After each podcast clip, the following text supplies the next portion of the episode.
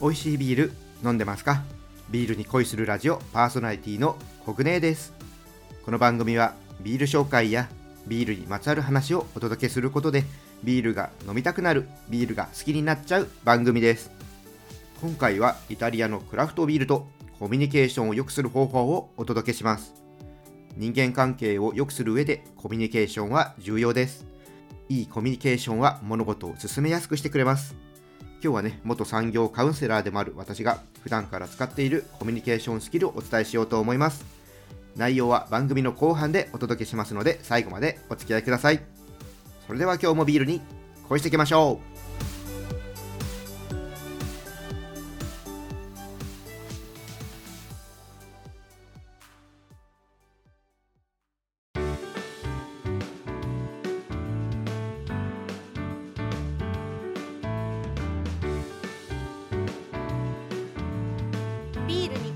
ラジオ。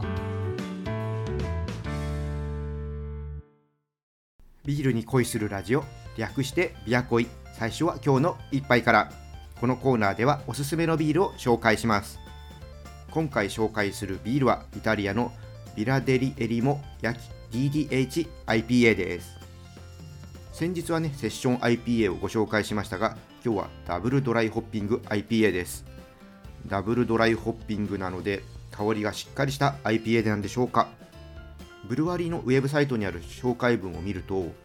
麦わらのような黄色と細かい白い泡香りはすごく上質でパイナップルマンゴーパパイヤなどのエキゾチックなフルーツの香りとバリナの香りがありますと。口の中で苦みは強いですが極端ではなくってドライ後味はすっきりしているということです、まあ、トロピカルなね感じなんでしょうかね。じゃあもう飲んでみましょう。開けていきます。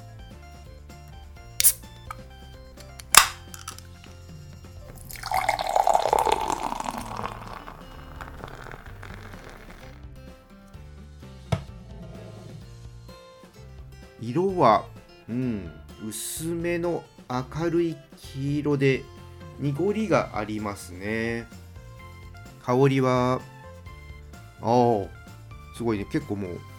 顔を近づけていく時点でトロピカルでジューシーなねアロマが華やかに香ってきます。ちょっとねバナナっぽいアロマも感じますね。はいじゃあちょっと飲んでみますね。おお口にね含むとグレープフルーツのような甘苦いフレーバーがね広がっていきます。炭酸はねそんな強くないですね。甘みはねスッとね引いていって苦味の方がね最後まで余韻として残ります。見た目はねかなり薄めな色なんで味もね軽いのかなって思いましたけどね。まあ普通ですね。フレーバーはねそれなりにあの弱いっていうんじゃなくてちゃんとありますね。アルコール度数はね6%あるんですけども強さはね感じないです。なんか普通にね飲めますね。この間のねセッション IPA もそうなんですけどもドリンカブルなビールで飲みやすいです。これはねあの食前酒としてもいいですし食中酒としてもね楽しめるビールだと思います。個人的には柑橘の合うサラダとかレモンをね絞ってかけるお肉料理と一緒に飲みたいです。牛タンとかグリルチキンなんかねいいんじゃないでしょうか。はい。こちらのビールはねオンラインショップで購入することができます。オンラインショップのリンク説明欄に貼っておきますので興味のある方飲んでみてください。今回はイタリアのビラデリエリモ焼き DDHIPA をご紹介しました。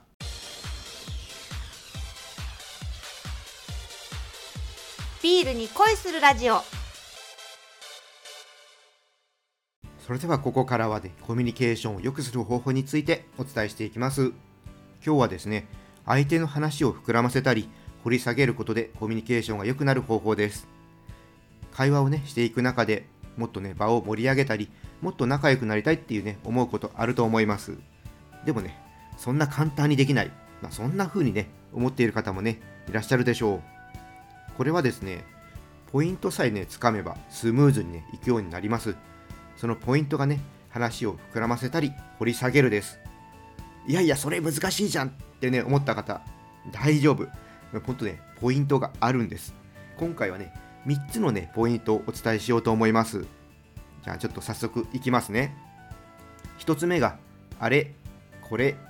大きい長いこういったね抽象的な表現をね具体化してもらいます。で2つ目が疑問に思ったことを掘り下げます。3つ目が何回も繰り返して出てくる言葉がないかを注意します。はい、1番目のねこのあれとかこれとかね抽象的な表現をね具体化するっていうのは曖昧な表現を確認してはっきりさせることで相手がどんな風にね思っているかがわかるので話をね深めやすくなります。例えばあれっていう表現が A だとしたら A に対しての考えを伝えていくことで話をね膨らませやすくなります。はいで2番目の疑問をね掘り下げるなんですけどもこれはですね自分がこれって何だろうなって疑問に思ったことを聞き直すことでもっと深く相手の考えを知ることができますし聞き直すことで相手が自分のね話に興味を持ってくれてると認識されやすくなるんでこう信頼度がね深まりやすくなります。で信頼度がね深まれば質問もねしやすくなりますし質問してねどんどんこうキャッチボールが生まれていくと会話がね盛り上がっていきます、まあ、ただですねこれちょっとあんまね頻繁にね聞き直しちゃうとちょっとね質問みたいになってしまって逆効果なので、まあ、この質問っていうのはねちょっと適度にやるのがねいいです。やりすぎはね逆効果なので注意してください。はいで3つ目のね会話にはねキーワードっていうのがあります。こう会話をしていると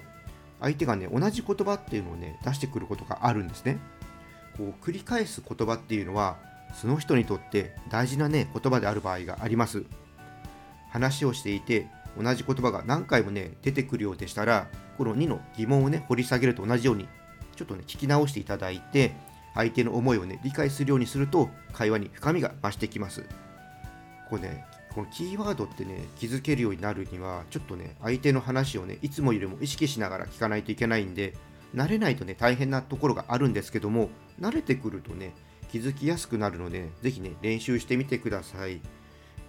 このキーワードってね相手は無意識に話していることが多いので意外とね相手の気づきにもなるのでそういうふうにねあこの人ってねこう自分に気づきを与えてくれる人なんだなとか自分で考えがはっきりしたなこの人と会話するといいなってなってくるとねこうどんどん会話っていうのはねしやすくなりますのでねこれね是非ね身につけてほしいなって思います。ただですね今日お伝えした方法が適さないこともあります。それはですね相手があなたとのね会話をね深める気がない場合です。これねいくらねこっちが寄り添って対話をしようと思ってても向こうにねその気がないなら無理です。まあ、そういった時はね時間をかけて相手の心の壁を崩していくしかないです。もう自分だけではね成り立たないのはねコミュニケーションです。自分ができるとこと相手がしてもらわないとできないものっていうのがねコミュニケーションにはあるのでもうその辺りはね割り切ってください、まあ、最初はねうまくいかないとは思いますけどもコツをねつかめばできるようになりますので練習して良好な人間関係築いてみてください。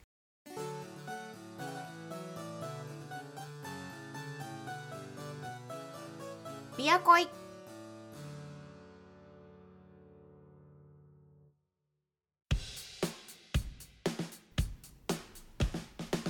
ビアコイ楽しんでいただけたでしょうか？会話にはね必ずポイントとなる言葉や仕草があります。そこを捉えて膨らませたり掘り下げていくとね会話は盛り上がっていきます。自分を理解しようとしてくれる人に心は開きやすくなります。聞き方を意識するだけでもね関係性って変わってきます。き上手は人間関係を豊かにしてくれます。聞くスキル身につけておくと色々便利ですよ。それでは今回はここでオーダーストップ。このチャンネルではリスナーさんからの感想や質問をお待ちしています。スタンド FM をお聞きの方はコメントやレターを送ってください。また今日の配信が良かったらぜひいいねとフォローそして SNS でチャンネルのシェアよろしくお願いします。それでは皆さんお酒は適量を守って健康的に飲んで楽しいビールライフを過ごしましょう。二十歳になっていない人は飲んじゃダメだからね。お相手はビールに恋するラジオパーソナリティコグネでした。また次回一緒にビールに恋しましょう。乾杯。またね。